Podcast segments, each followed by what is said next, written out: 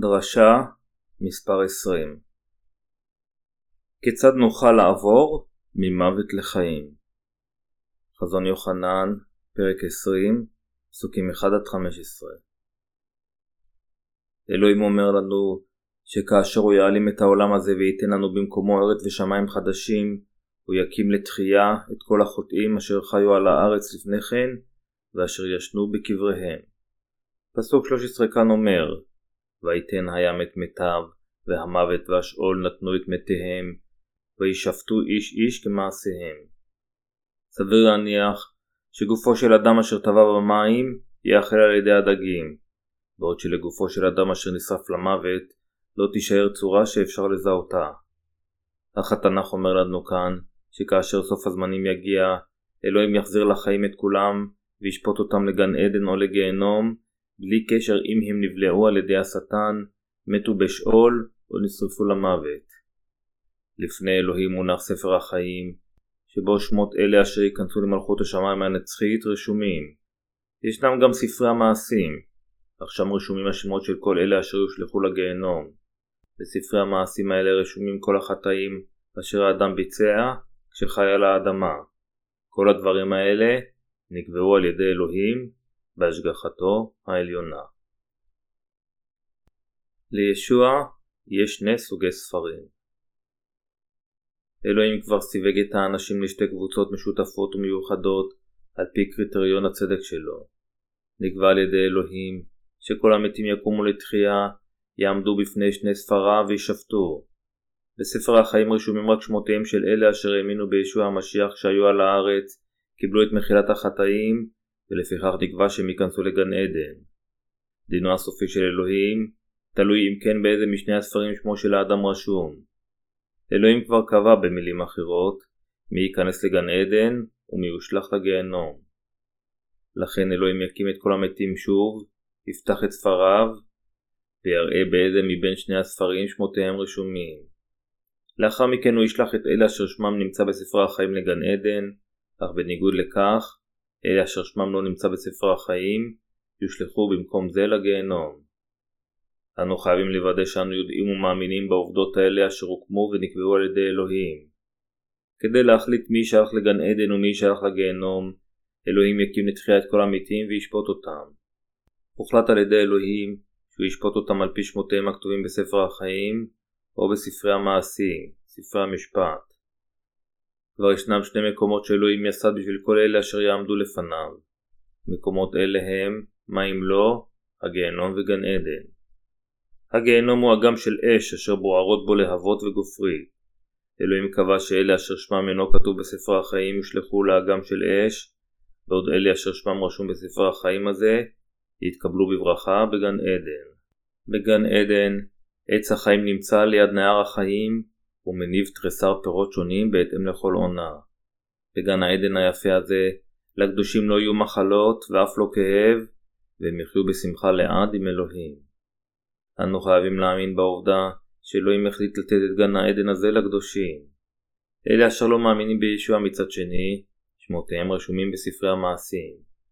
כיוון שכל המעשים אשר החוטאים עשו כשהיו על האדמה הזו כתובים בספרים אלה, אלוהים אומר לנו שהוא ישליך אותם לאגם של אש, כדי להעניש אותם על חטאיהם הרשומים בספרים אלה, ועל חטאם על שלא האמינו בישוע. מה שחשוב כאן בצורה קריטית הוא באיזה ספר רשום שמכם ושמי. בשעה שאנו חיים בעולם הזה, אנו חייבים להבין שהחיים על האדמה הזו הם לא כל מה שיש.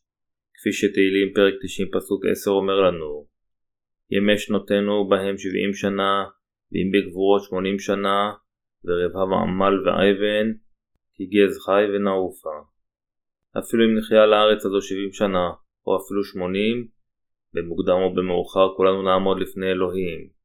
וכאשר נעמוד לבסוף כך לפני ישוע, כל מה שחשוב הוא באיזה ספר שמותינו רשומים, האם בספר החיים או בספרי המעשים, ספרי המשפט. כיוון שזה יקבע האם אנו נתקבל בברכה בגן עדן או נשלח לאגם של אש. אנו חייבים להגיע להכרה שהחיים על הארץ הזו הם לא הכל. אלה אשר שמותיהם כתובים בספר החיים. הבה נסתכל בלוקאס, פרק 16, פסוקים 19-26. איש עשיר היה, והוא לבוש ארגמן ושש, ויתענג וישמח יום יום. ואיש אביון ושמו לעזר, משכב פתח שער ביתו, והוא מלא אבעבועות. ויתבעו לסבוע מן הפירורים הנופלים מעל השולחן העשיר, וגם הכלבים באו וילקו אברבותיו. ויהי כאשר מת האביון, ויובל על ידי המלאכים אל חיק אברהם, וימות גם העשיר ויקבר. ובהיותו במכאבות בשאול וישא את עיניו, וירא את אברהם מרחוק ואת לעזר בחיקו. ויצעק ויאמר, אבי אברהם חנני, ושלח נא את לעזר ויטבול את קצה אצבעו במים, למען קרר את לשוני, כי הוניתי במוקד הזה. ויאמר אברהם, בני, זכור, כי לקחת טובך בחייך, וגם לעזר לקח את הרעות, ואתה הוא ינוחם, ואתה תצטייר. מלבד כל זאת, שוחה גדולה מפסקת בינינו וביניכם, לבלתי יכול עבור החפצים ללכת מפה אליכם, ולבלתי יעברו משם אלינו.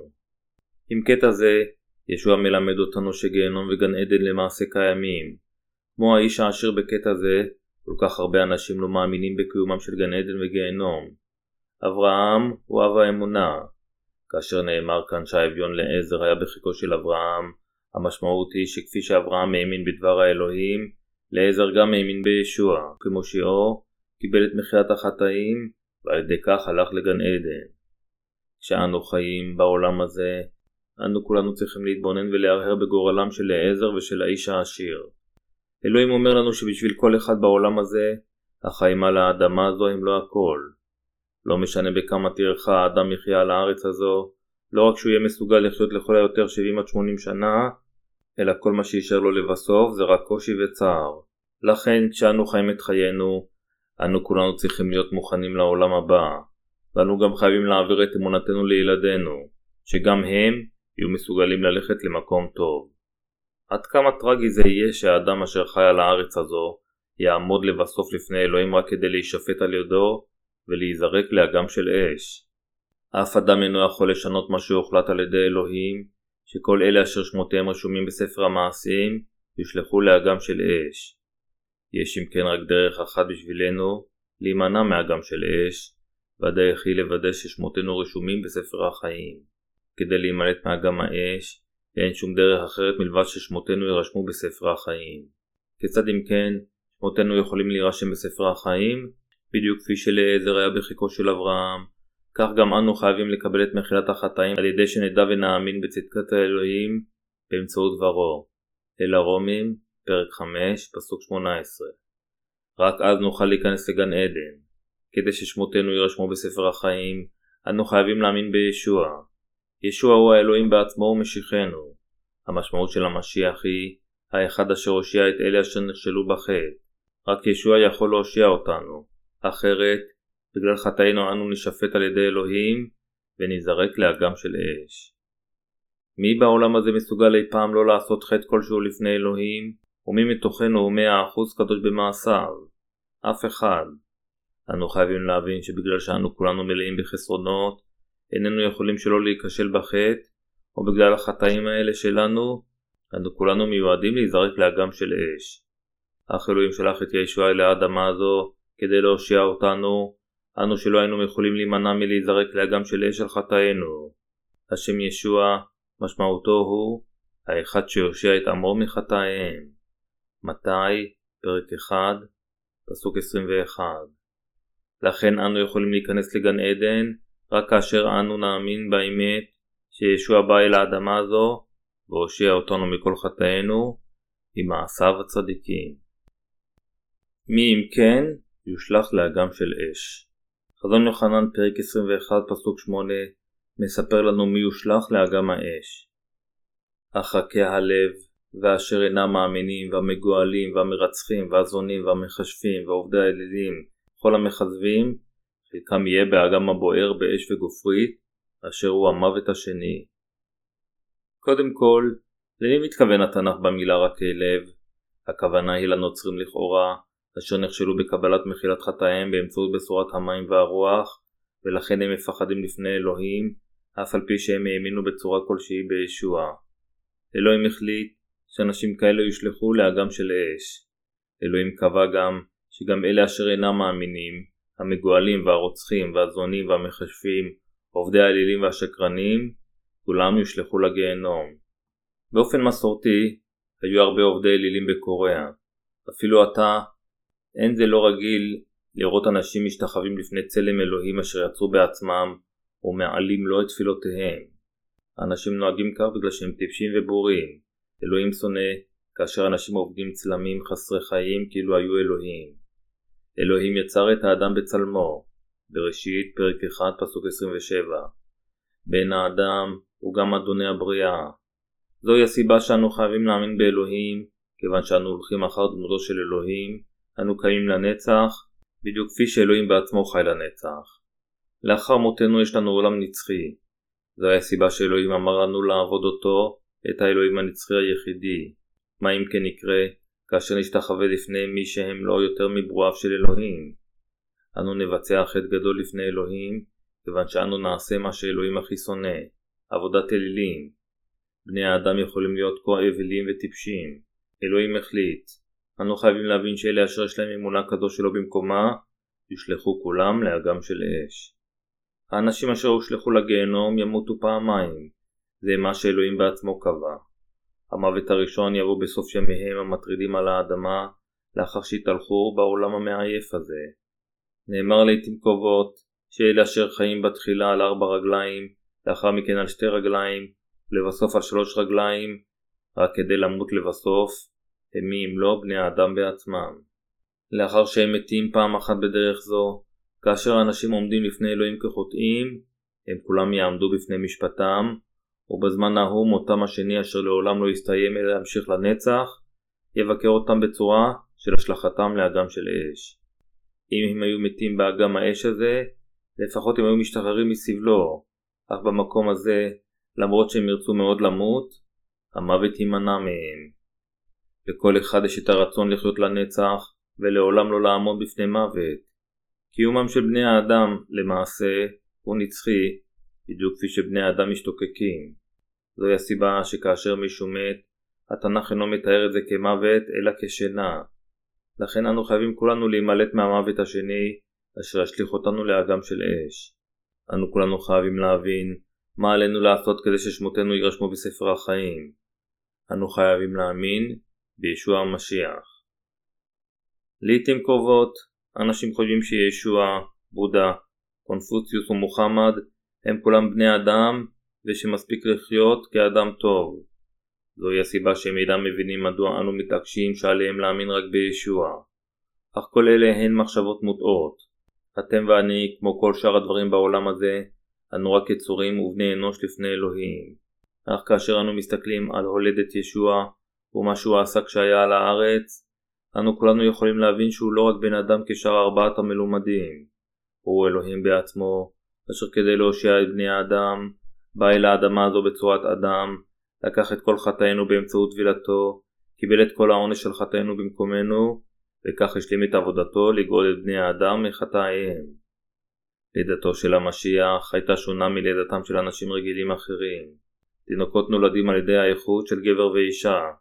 בצורה כזו, כולם נולדו לעולם הזה, אך ישוע נולד מבתולה, אשר לא ידע איש.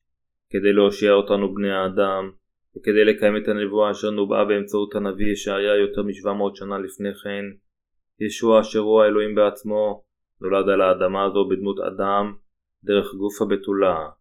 ישעיהו, פרק 7, פסוק 14. וכשהיה על הארץ הזו, לא רק שהקים לתחייה את המת וריפא את החולה ואת בעלי המום, אלא הוא גם העלים את כל חטאי בני האדם. ישוע, אדוני הבריאה אשר יצר את כל היקום, בא אל האדמה הזו והפך בעצמו לאדם לזמן מה, הכל כדי להושיע את בני האדם מחטאיהם. הסיבה שאנו חייבים להאמין בישוע היא ראשית, כיוון שהוא אלוהים בעצמו. שנית, כיוון שהוא לקח את חטאינו כדי ששמותינו יירשמו בספר החיים, והפך אותנו לילדי האלוהים חפי החטא. ברגע שאנו נולדים לעולם הזה, אנו חייבים למות פעם אחת, ולאחר מיתתנו, כולנו חייבים להישפט. אך ישוע בא אל האדמה הזו, לקח את כל חטאינו עם הטבילה אשר קיבל מיוחנן, נשפט על הצלב במקומנו, ועל ידי כך אפשר לאלה מאיתנו אשר מאמינים בו לחיות עמו לנצח במלכות השמיים הנצחית. כדי לגאול אותנו מדין החטאים שלנו במילים אחרות, אלוהים בעצמו ניקה אותנו מכל חטאינו. זוהי הסיבה שכולנו חייבים להאמין בישוע, האחד אשר נעשה למושיע. ישוע אינו רק אדם, כיוון שאלוהים הבטיח לבני האדם שהוא יושיע אותם, וכדי לקיים את ההבטחה הזו, הוא בא לעולם הזה בגוף אדם, דרך גוף של בתולה. כיוון שהוא למעשה הושיע את כולם מחטאיהם, אנו כולנו חייבים להאמין בישוע, אשר הוא אלוהים בעצמו. כאשר אנו מאמינים בישוע באופן נכון, שמותינו נרשמים בספר החיים. אלוהים אמר לנו שרק על ידי הלידה מחדש מהמים והרוח, האדם יוכל לראות ולהיכנס למלכות השמיים. אנו כולנו חייבים להאמין בישוע. ישוע הוא הדרך לגן עדן. אנו חייבים לדעת אם כן, כיצד בדיוק ישוע העלים את כל חטאינו. כאשר בא אל האדמה הזו, ישוע הוטבל על ידי יוחנן בנהר הירדן. מתי? פרק 3, פסוקים 13-17. הוא קיבל את טבילתו מיוחנן כדי שיהיה מסוגל לקחת את כל חטאי בני האדם, כולל שלכם ושלי. באמצעות ידיו של יוחנן המטביל, נציגם של בני האדם, כל החטאים של כל בני האדם הועברו על ישוע. לאחר שלקח כך את כל חטאי בני האדם על עצמו באמצעות יוחנן, ישוע שפך לאחר מכן את דמו על הצלב ומת עליו. לאחר מכן, תוך שלושה ימים, הוא קם לתחייה מן המתים. אדוננו הבטיח שכל מי שיאמין בו יקבל חיי נצח. אלוהים קבע שכל מי שמאמין באמת שישוע לקח את כל חטאיו על עצמו וקיבל על הצלב את העונש של חטאים אלה, לא יושלך לאגם של אש, אלא במקום זאת, שמו יירשם בספר החיים. ישוע אומר ביוחנן פרק 14 פסוק 6 אנוכי הנני הדרך והחיים לא יבוא איש אל האב כי אם על ידי. בני האדם חייבים להאמין בישוע אשר הוא הדרך לגן עדן. ישוע הוא אלוהינו. ישוע הוא האמת היחידה בעולם. וישוע הוא אדוני החיים. כדי לוודא ששמותינו רשומים בספר החיים ועל מנת שנתקבל בברכה במלכות השמיים כולנו חייבים להאמין בישוע. כיוון שישוע למעשה לקח את כל חטאינו על עצמו כשקיבל את הטבלתו מידי יוחנן המטביל בנהר הירדן, אנו חייבים להאמין בו, האחד אשר נעשה למושיע הכפרה. וכיוון שישוע השלים את כל ישועתנו, כשנצלב ושפך את דמו על הצלב כעונש של חטאינו, אתם ואני יכולים להיכנס עתה לגן עדן. ישוע החליט מי יושלך לאגם של אש.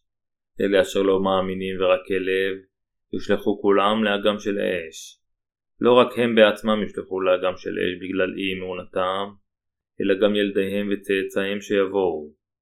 כדי להגיע לרווחה רוחנית ופיזית, כולנו צריכים למעשה להאמין לחלוטין בישוע. מה אם ישוע לא היה מקבל את טבילתו?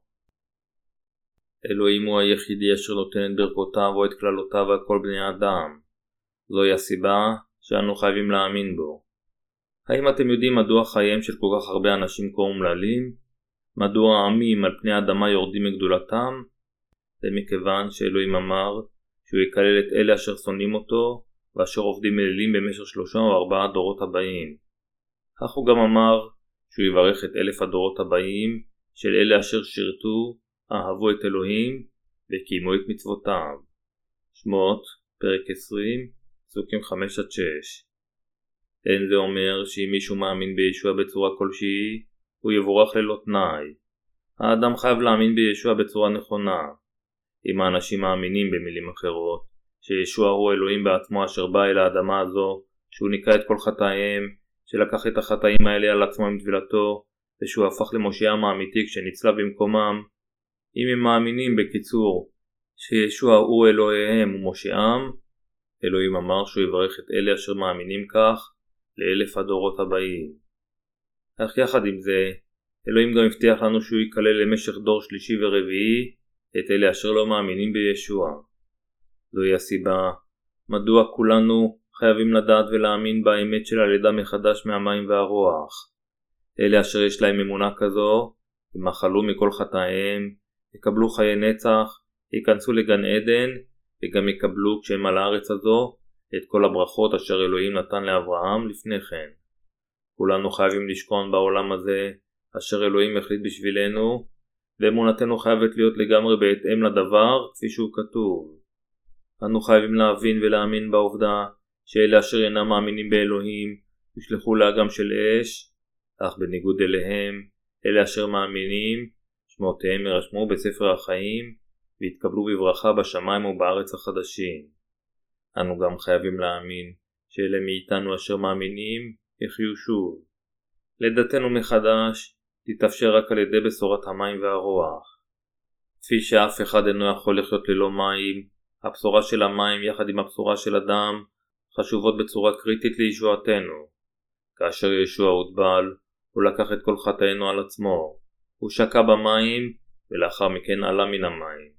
המשמעות של זה היא מיתתו על הצלב ותחייתו. אדוננו במילים אחרות, נשפט על כל חטאינו במקומנו, ועלייתו מן המים מרמזת על תחייתו. משמעות נוספת היא תחייתנו, של אלה מאיתנו אשר מאמינים. אנו מאמינים באופן מוחלט שישוע לקח את חטאינו עם טבילתו. אם ישוע לא היה מקבל את טבילתו, מה היה קורה לנו? לא היה לנו שום דרך אחרת להימלט מהאש והגיהנום. בדיוק כפי שללא גשם אף אחד אינו יכול לחיות בעולם הזה, כדור הארץ מתקיים בגלל המים. באותו אופן, חשובה לנו טבילתו של ישוע. גם מותו על הצלב חשוב באותה מידה, כיוון שהמשמעות היא שהוא נשפט על חטאינו במקומנו. אם ברצוננו להיגאל מקללתו ודינו של אלוהים, אנו חייבים להאמין בישוע באופן מוחלט. ואם ברצוננו להתנקות מחטאינו, אנו חייבים להאמין שכל חטאינו עוברו על ישוע כאשר הוא הוטבל. אמונה נוצרית היא לעולם אינה סוג של דת אשר גורמת לאנשים לראות בפחד. כולנו חייבים להאמין בישוע. הנולדים מחדש חייבים לבוא לכנסייה של נולדים מחדש ולשמוע את הדבר כדי להיות ניזונים באמונה. יש אנשים הטוענים שהאדם חייב להאמין בישוע ולעשות מעשים טובים כדי להיוושע וכדי לקבל ברכות, אך כל הדברים האלה הם טענות הונאה של שקרנים. כמובן, עלינו לחיות כנוצרים אדוקים ולעשות דברים טובים, אך בכל מה שנוגע לבעיות היסוד של ישועתנו, הטבע שלנו הוא כה רע שאף אחד מאיתנו אינו יכול לחיות את חיי הבשר במושלמות של 100%. זוהי הסיבה מדוע אלה אשר טוענים שהאדם חייב להיוושע באמצעות מעשים טובים, הם כולם שקרנים אשר מרמים אנשים, ואשר אינם בקיאים בבשורת המים והרוח. כאשר אנו מכירים בעצמנו, שאנו מיסודנו מיועדים לעשות חטאים, כשאנו מתבוננים בטבילה שישוע המשיח קיבל, ועל הצלב אשר הוא נשא בשבילנו מדבר אלוהים הכתוב, וכאשר אנו מקבלים את כל הדברים האלה, רק אז נוכל להיות צדיקים, אשר ליבם חף מחטא, ונהיה כשירים להיכנס לגן עדן. לפני שרוח הקודש שוכנת בנו ומדריכה אותנו, אף אחד מאיתנו לעולם לא יכול להיות טוב, ולא משנה עד כמה נתאמץ. אלוהים הושיע אותנו על ידי שהעלים את כל חטאינו. במקום לזרוק אותנו לאגם האש הבוער לנצח, הוא רושם את שמותינו בספר החיים, נותן לנו את הארץ והשמיים החדשים, וכפי שהקלות מקשרות את עצמם לארוסם, הוא גם נותן לנו את הבתים הנקיים והיפים ביותר, גנים ופרחים. הוא גם ייקח את כל המחלות מאיתנו ויחיה איתנו לעד בממלכתו. אנו חייבים להאמין בישוע למען עולם הבא שלנו, אך אנו גם חייבים להאמין בו למען חיינו הנוכחיים. גם למען ילדינו אנו חייבים להאמין. האם אתם רוצים להתקבל בברכה בגן עדן? או שמא האם ברצונכם להיזרק לאגם של אש? איזה סוג של ירושה תשאירו לילדיכם? אפילו אם אתם עומדים בפני צרות וסבל על אמונתכם בישוע, אתם חייבים עדיין להאמין בו, כיוון שבעשותכם כן, ברכות רבות יבואו עליכם ועל ילדיכם. אהוביי הקדושים, באמצעות דברו, אלוהים אמר לנו את הסיבה מדוע עלינו להטיף את בשורת המים והרוח, ומדוע משפחותינו גם חייבות להיוושע. אני נותן את תודתי לאלוהים.